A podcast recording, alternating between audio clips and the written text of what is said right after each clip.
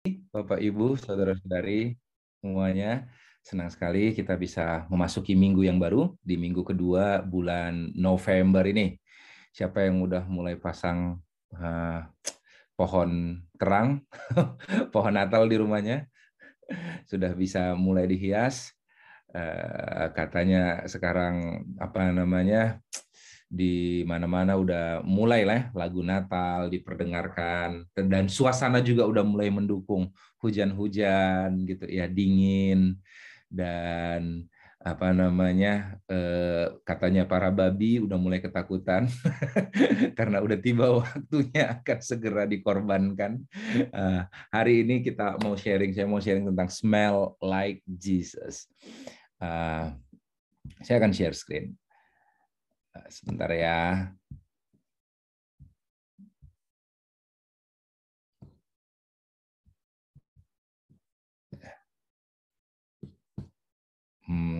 Karena saya juga mempersiapkannya mendadak, karena jadwal saya biasanya Jumat, tapi mendadak harus jadi Senin. Saya mohon maaf kalau ada keterbatasan di dalam presentasinya. Smell like Jesus. Ini yang ada di pikiran saya waktu saya diminta untuk menyampaikan firman Tuhan hari ini. Smell like Jesus. Bau yang seperti Yesus. Nah, saudara, Alkitab pernah mencatat ada satu aroma yang kalau kita cium, maka aroma itu mengingatkan akan kehadiran seseorang, yaitu Kristus. Nah, aroma itu namanya aroma minyak urapan.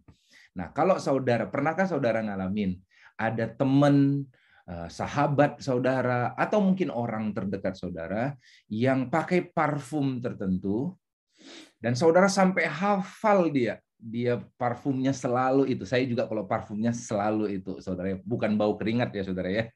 Parfumnya selalu itu, dan kalau dia datang masuk dalam satu ruangan, you just know it. Engkau jadi tahu ini pasti dia hadir. Engkau bisa ngerasain kehadirannya. Ah, dia ada di sini nih, gitu ya. Nah, saya beberapa teman saya, beberapa sahabat saya kenali dari baunya. Saya nggak pernah ngelihat baunya, maksudnya aromanya, harumnya gitu ya, saudaranya. Parfumnya dia konsisten menggunakannya, dan itu agak berbeda dibanding orang lain, dan itu membuat setiap kali saya mencium aroma itu, bahkan orang lain, walaupun bukan dia yang memakai, orang lain yang menggunakan parfum yang sama, saya akan ngira waktu mencium bau parfum itu mengingatkan saya akan orang yang mungkin tidak ada di situ saat itu. So itu aroma itu tujuannya mengingatkan, the scent, the fragrance, itu mengingatkan kita akan seseorang. Nah, dan begitu mengingat, maka semua memori tentang orang itu hebatnya sebuah aroma ya, saudara ya. Memori tentang orang itu akan kecium. Saya beberapa kali diberi kesempatan untuk keluar negeri, dan luar negeri itu biasanya kayak pewangi ruangannya atau pelnya, ngepelnya saudara itu beda, saudara. Saya waktu saya sekolah, saudara, di Perth di Australia, saya tahu banget bagaimana bau pelnya, saudara, karena saya juga petugas morning chores-nya saya adalah untuk ngepel saat itu. Harumnya beda banget. Nah, suatu kali saya masuk di dalam sebuah ruangan rumah jemaat kalau nggak salah, dan bau pelnya itu persis sama kayak yang di situ, jarang digunakan. Dan itu seketika mengingatkan saya seolah tiba-tiba dipindahkan ke masa-masa saya di Perth. Semua memori-memori itu muncul, saudara, dan it feels so good. Nah, saudara, di Alkitab dikatakan ada wangian, aroma yang Tuhan tetapkan dengan ukuran yang tertentu, nggak boleh berubah. Dan kalau kita lihat, saudara, komponennya ini lumayan pekat rasanya. Coba kita lihat, berfirmanlah Tuhan kepada Musa, ambillah rempah-rempah pilihan, mur tetesan, 500 shikal, 6 kilogram sekitarnya, saudara. Dan kayu manis yang harum setengah dari itu, yakni 250 shikal, sekitar 3 kilogram. Dan tebu yang baik, 250 shikal, itu sekitar 3 kilogram tebu, saudara. Dan kayu teja, 500 shikal, 6 kilogram, ditimbang menurut shikal kudus. Dan untuk mempersatukan semua bau-bau dari apa wooden itu, ya, dari kayu-kayu itu, diberikan minyak zaitun satu hin itu sekitar 6 liter atau 5,3 kilogram. Haruslah kau buat semuanya itu menjadi minyak urapan yang kudus, suatu campuran rempah-rempah yang dicampur dengan cermat seperti buatan orang tukang campur rempah-rempah. Itulah yang harus menjadi minyak urapan kudus. Kalau saudara lihat, ini bentuknya spesifik banget dan nggak berubah turun-temurun sampai sekarang. Tujuannya apa? Tujuannya untuk mengingatkan orang. Orang dapat sen aroma. Jadi setiap kali imam itu ngebawa urapan itu dibakar, orang bisa cepat langsung merasakan kehadiran Tuhan. Orang langsung mengingat apa yang telah Tuhan kerjakan dalam hidupnya. Orang mengingat karakter dan kekudusan Tuhan. Dan orang mengingat bahwa Tuhan ini hadir tengah-tengah mereka dan hadir untuk memelihara hidup mereka. Itu urapan, saudara. Itu urapan. Jadi tujuan pengurapan ada tiga. Kalau kita lihat, setiap kali Tuhan mengurapi seseorang, tujuannya ada tiga. Namanya pengudusan, consecration, saudara. Kalau ada imam-imam yang mau melayani, diurapi, diminyaki pakai ramuan tadi, yang khusus, yang khas tadi. Dikuduskan artinya dipisahkan. Tidak lagi sama dengan dunia. Dikhususkan untuk suatu panggilan tertentu. Pengudusan. Saudara tidak lagi sama seperti orang lain. Saudara akan pernah nggak saudara sebagai anak Tuhan, saudara telah diurapi oleh Roh Kudus. Setiap anak Tuhan telah diurapi. Kalau zaman dulu pakai minyak, sekarang pengurapannya adalah kita telah dicurahkan Roh Kudus waktu kita menerima Tuhan Yesus Kristus sebagai Tuhan dan Juru Selamat. Jadi kalau saudara tanya, dari mana saya tahu saya diurapi, Kak? Karena di saat engkau telah menerima Yesus Kristus sebagai Tuhan dan Juru Selamat, engkau adalah orang yang diurapi Tuhan lewat Roh Kudusnya. Kita orang yang diurapi, kita dikuduskan. Sehingga saudara, pernah nggak saudara menganggap, kok orang lain bisa santai-santai aja ngelakuin hal itu ya? Kok gua ngerasanya kok nggak enak, kok ngerasa berdosa? Saudara adalah orang yang diurapi, saudara adalah orang yang dikuduskan Tuhan, sehingga saudara tidak bisa lagi menyukai apa yang disukai oleh dunia. Saudara tidak bisa ngikuti apa, mengejar apa yang dikejar dunia lagi, karena engkau telah dikhususkan. Amin. Pengudusan. Yang kedua, tujuan pengurapan adalah pemberdayaan. Kita diberi kekuatan.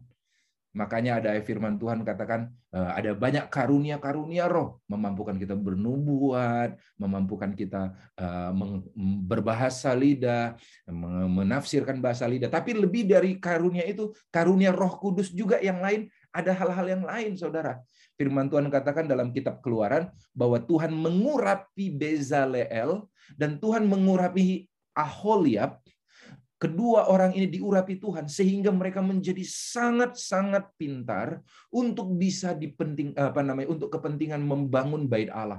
Mereka punya skill jadinya untuk membuat berbagai macam kain, untuk membuat berbagai perkakas-perkakas. Mereka punya imajinasi, mereka punya bagaimana merancang bangunan-bangunan. Itu pemberdayaan. So, firman Tuhan, pengurapan Tuhan bukan hanya membuat kita kuat secara adikodrati, mampu secara adikodrati melakukan hal-hal yang supranatural, tetapi juga melakukan hal-hal yang natural, saudara, pemberdayaan. Amin. Yang ketiga adalah perlindungan. Pengurapan itu tujuannya adalah setiap orang yang diurapi Allah dilindungi. Makanya waktu Samuel pernah mengurapi Saul dan Daud tahu bahwa Saul ini adalah orang yang diurapi, Daud berkata, walaupun berulang-ulang Saul pengen bunuh dia. Orang yang diurapi bisa salah, saudara ya. Berulang kali Saul pengen bunuh Daud, tetapi waktu ada kesempatan Daud berkata begini, jauhlah daripadaku untuk menyentuh orang yang diurapi Allah. Firman Tuhan katakan seperti ini di dalam kitabnya. Di dalam kitab Yesaya dikatakan, "Don't touch my anointed one and do my prophet no harm." Jangan pernah berani-berani sentuh orang yang kuurapi dan jangan pernah menyakiti orang yang kupanggil nabi, kata Tuhan. Don't touch my anointed one and do my prophet no harms. Engkau adalah biji mata Allah. Di saat engkau diurapi Allah, Roh Kudus Tuhan telah engkau terima, saudara, maka ada perlindungan Tuhan. Pada zaman dulu, orang-orang domba-domba itu diurapi pada musim panas. Ada masalah bagi para domba ini. Kenapa? Karena domba ini hidung dan telinganya mengeluarkan lendir, saudara. Itu lembab sekali, sehingga itu mengundang serangga-serangga untuk masuk, saudara. Jadi untuk menahan panas itu, saudara, jadi dikeluarkan lendir. Dan itu mengundang serangga-serangga masuk. Dan hewan domba adalah hewan yang begitu bodoh, yang tidak bisa menjaga dirinya, tidak bisa melindungi dirinya. Nah, untuk itu sang gembala datang, dia mengurapi hidung dan telinga si domba dengan tujuan untuk melindungi dia dari serangga-serangga yang bisa merusak dia. Karena apabila serangga itu masuk, saudara, diizinkan masuk, tidak dapat pengurapan, maka serangga yang masuk bisa ngerusak, masuk sampai ke dalam otaknya, bisa-bisa menggigitnya, menggerogotinya, saudara. Dan itu bahaya banget, makanya jadi banyak domba yang gila, saudara. So, saudara, perlindungan Tuhan juga menjaga kita. Nah, itu tujuan pengurapan. Siapa yang mau dapat pengurapan Tuhan? Dan kenyataannya, saudara orang yang diurapi.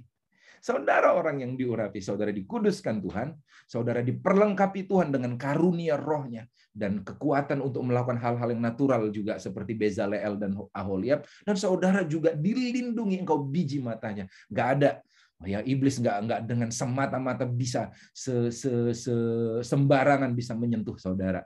Nah, mari kita lihat 2 Korintus 2:14-17. Tetapi syukur bagi Allah yang ada dalam Kristus Yesus, selalu membawa kita di jalan kemenangannya. Dengan perantaraan kami, Ia menyebarkan keharuman pengenalan akan Dia di mana-mana. Sebab bagi Allah, baca sama-sama ini saudara yang saya tebelin ini, sebab bagi Allah kami adalah bau yang harum dari Kristus di tengah-tengah mereka yang diselamatkan dan di antara mereka yang binasa. Bagi yang terakhir kami adalah bau kematian yang mematikan. Jadi bagi orang yang binasa, saudara, kami ini berita yang kita sampaikan itu menjadi bau kematian yang mematikan. Tetapi bagi yang pertama, bagi orang yang menanti-nantikan keselamatan, itu adalah bau kehidupan yang menghidupkan. Tetapi siapakah yang sanggup menunaikan tugas yang demikian? Sebab kami tidak sama dengan banyak orang lain yang mencari keuntungan dari firman Tuhan. Sebaliknya dalam Kristus kami berbicara sebagaimana mestinya, dengan maksud-maksud murni atas perintah Allah dan di hadapannya. Artinya kita akan terus menyebarkan keharuman Kristus di saat kita berhasil menjaga ketulusan dan kemurnian kita. Banyak orang yang diurapi, tetapi di saat dia nggak berhasil menjaga kemurnian, semua, kalaupun dia melayani, dia punya agenda dan yang lain. Kalau dia datang ke gereja, kalau dia membicarakan Tuhan, kalau dia pakai kalung salib dan lain sebagainya, itu semua nggak dalam kemurnian. Maka kita sebenarnya sedang menghilangkan privilege kita sebagai orang yang sedang diurapi. Tahukah saudara bahwa arti kata Kristus, Yesus Kristus, Kristus artinya Masiah dalam bahasa Ibraninya, atau Mesias dalam bahasa Indonesianya, atau Christ bahasa Inggrisnya, dalam bahasa Arabnya Al-Masih, artinya sama semuanya, yaitu yang diurapi. Jadi kalau saudara berkata bahwa aku mau jadi seperti Yesus, saudara, di saat Tuhan telah kasih modal dengan memberi Roh Kudusnya, kita menjadi orang-orang yang diurapi. Kita diurapi. Nah, sekarang kita diminta untuk menyebarkan keharuman Kristus. Nah, tahukah saudara bahwa beberapa hari ini banyak banget, bahkan dalam setahun ini belakangan ini, banyak banget orang yang saya rasa saya sudah kehilangan gitu. Dulu saya pertama kali datang ke Jakarta, diminta melayani, masuk langsung pegang satu daerah, ceger, adakah orang yang ceger di sini, saudara, di belakangnya Bintaro. Saya masuk, saya ingat banget jalannya becek-becek, saya naik angkot, saya masuk ke dalam gang demi gang, lorong demi lorong, bawa jiwa-jiwa, saudara, bawa anak-anak remaja saat itu, bawa anak-anak remaja datang kepada Tuhan, masuk ke sekolah-sekolah, diusir, dianggap saksi Yehova, saudara, masuk ke tempat yang lain, diusir, diusir karena kami yang megang sekolah ini, kata pendeta-pendeta, apa kata hamba-hamba Tuhan yang lain. Masuk ke kampus satu, saudara, lalu di kampus itu ditolak, kami yang megang kampus ini, dan lain sebagainya. Saya masuk kampus Binus, Trisakti, Untar, banyak banget saudara. Atmajaya, kita pernah ibadah di lorong-lorongnya Atmajaya, ngumpulin orang, bikin kesan-kesan di mana-mana saudara, gerilya. Dan saya ngira, aduh, sekarang kemana semua ya anak-anak yang dulu dimenangkan. Dan suddenly beberapa waktu ini mereka ngumpul semua saudara. Ada anak yang dulu hilang, sekarang datang, dia udah lulus dari Singapura dan sekarang sudah menjadi orang yang sangat luar biasa. Dia memberitakan firman Tuhan lewat video-video yang bagus, kreatif, bahkan dia sampai di-hire. Dia khusus untuk memberikan makna bagi untuk promosi bank seperti Bank DBS di Singapura dan yang lain. Perusahaan-perusahaan besar diberikan namanya profile, tetapi yang menyentuh. Profil yang menyentuh, memberikan sisi manusia kepada corporate-corporate. Ada orang yang saya temuin di Ceger, yaitu Kardo, sekarang balik lagi saudara dan ikut kesan saya. Sekarang dia udah MSc dan MBA, calon pejabat di pajak saudara, dari lulusan dari Inggris saudara. Lalu ada orang lagi yang datang, Kak Tommy, aku sekarang udah diberkati Tuhan luar biasa. Dan semuanya pada ngomong, kenapa kami bisa cari Kak Tommy lagi? Karena saat itu kami lihat Kak Tommy itu tulus. Di saat saya nggak dapat apa-apa dari mereka. Dan saya saat itu juga tidak punya gelar apapun. Saya bukan pendeta. Saya orang biasa, jemaat biasa, saudara, yang cuma pengen ngelihat menyebarkan keharuman Kristus saat itu. Dan waktu mereka datang lagi, dan di saat mereka mungkin hilang sekian lamanya, dan mereka teringat lagi, siapa ya, dan akhirnya mereka datang kepada saya.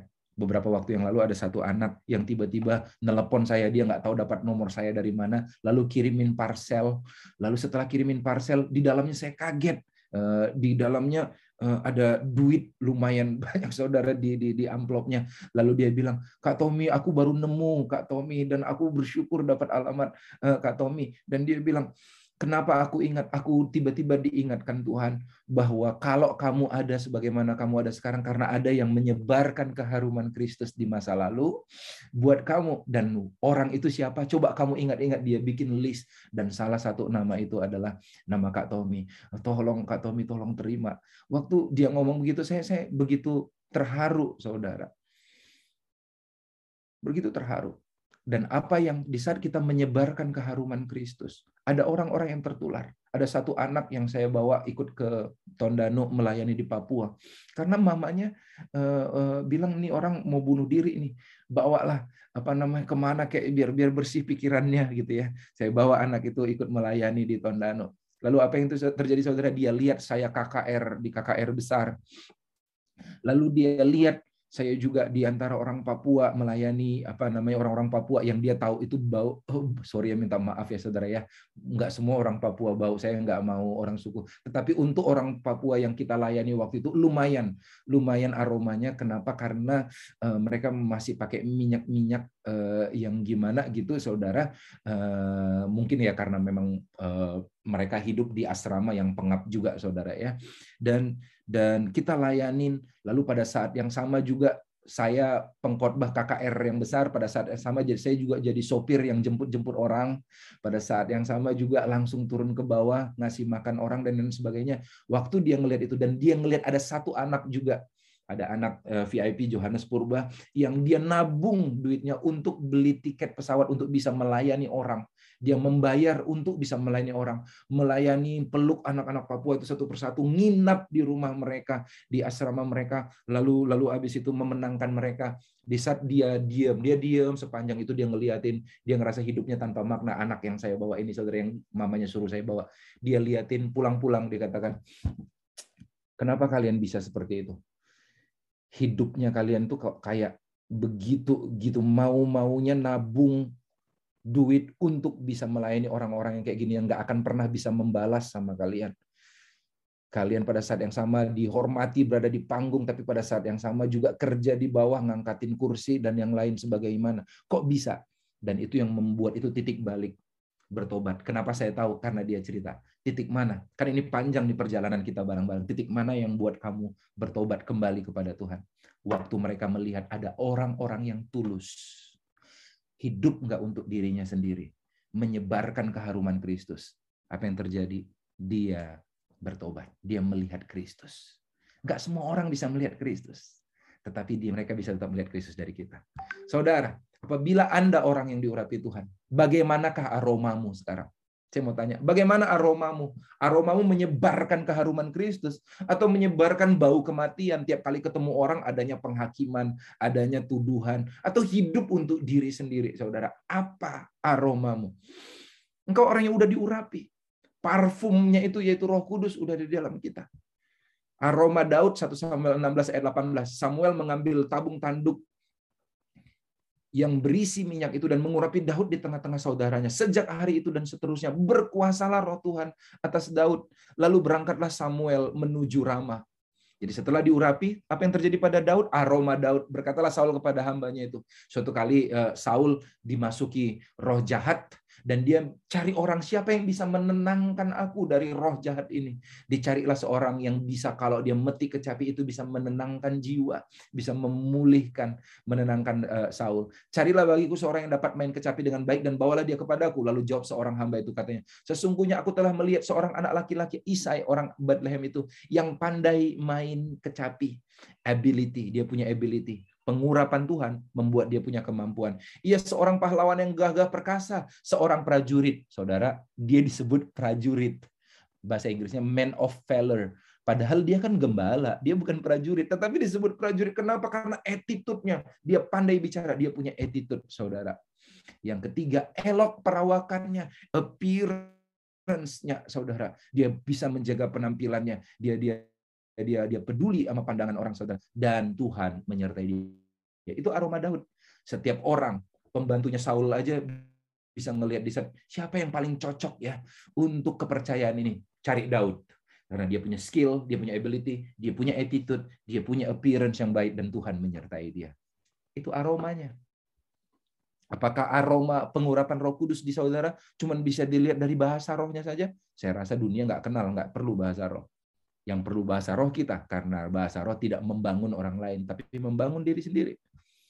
Aroma Kristus, Kisah 10 ayat 38, yaitu tentang Yesus dari Nazaret, bagaimana Allah mengurapi dia dengan Roh Kudus dan kuat kuasa. Jadi kalau diurapi zaman sekarang, setelah perjanjian baru, kalau dulu dengan minyak, sekarang dengan Roh Kudus. Dan dia yang, apa yang dilakukan? Aroma Kristus, dia berjalan berkeliling, berbuat baik, menyembuhkan semua orang yang dikuasai iblis, sebab Allah, sekali lagi, Allah menyertai dia. Apa aromamu? Apa aromamu, saudara? Sudahkah engkau beraroma Kristus? Kisah 4 ayat 13, saat itu ada orang-orang yang kenal bodoh dan penakut, namanya Petrus dan Yohanes. Dikatakan ketika sidang itu melihat keberanian Petrus dan Yohanes dan mengetahui bahwa keduanya orang biasa yang tidak terpelajar.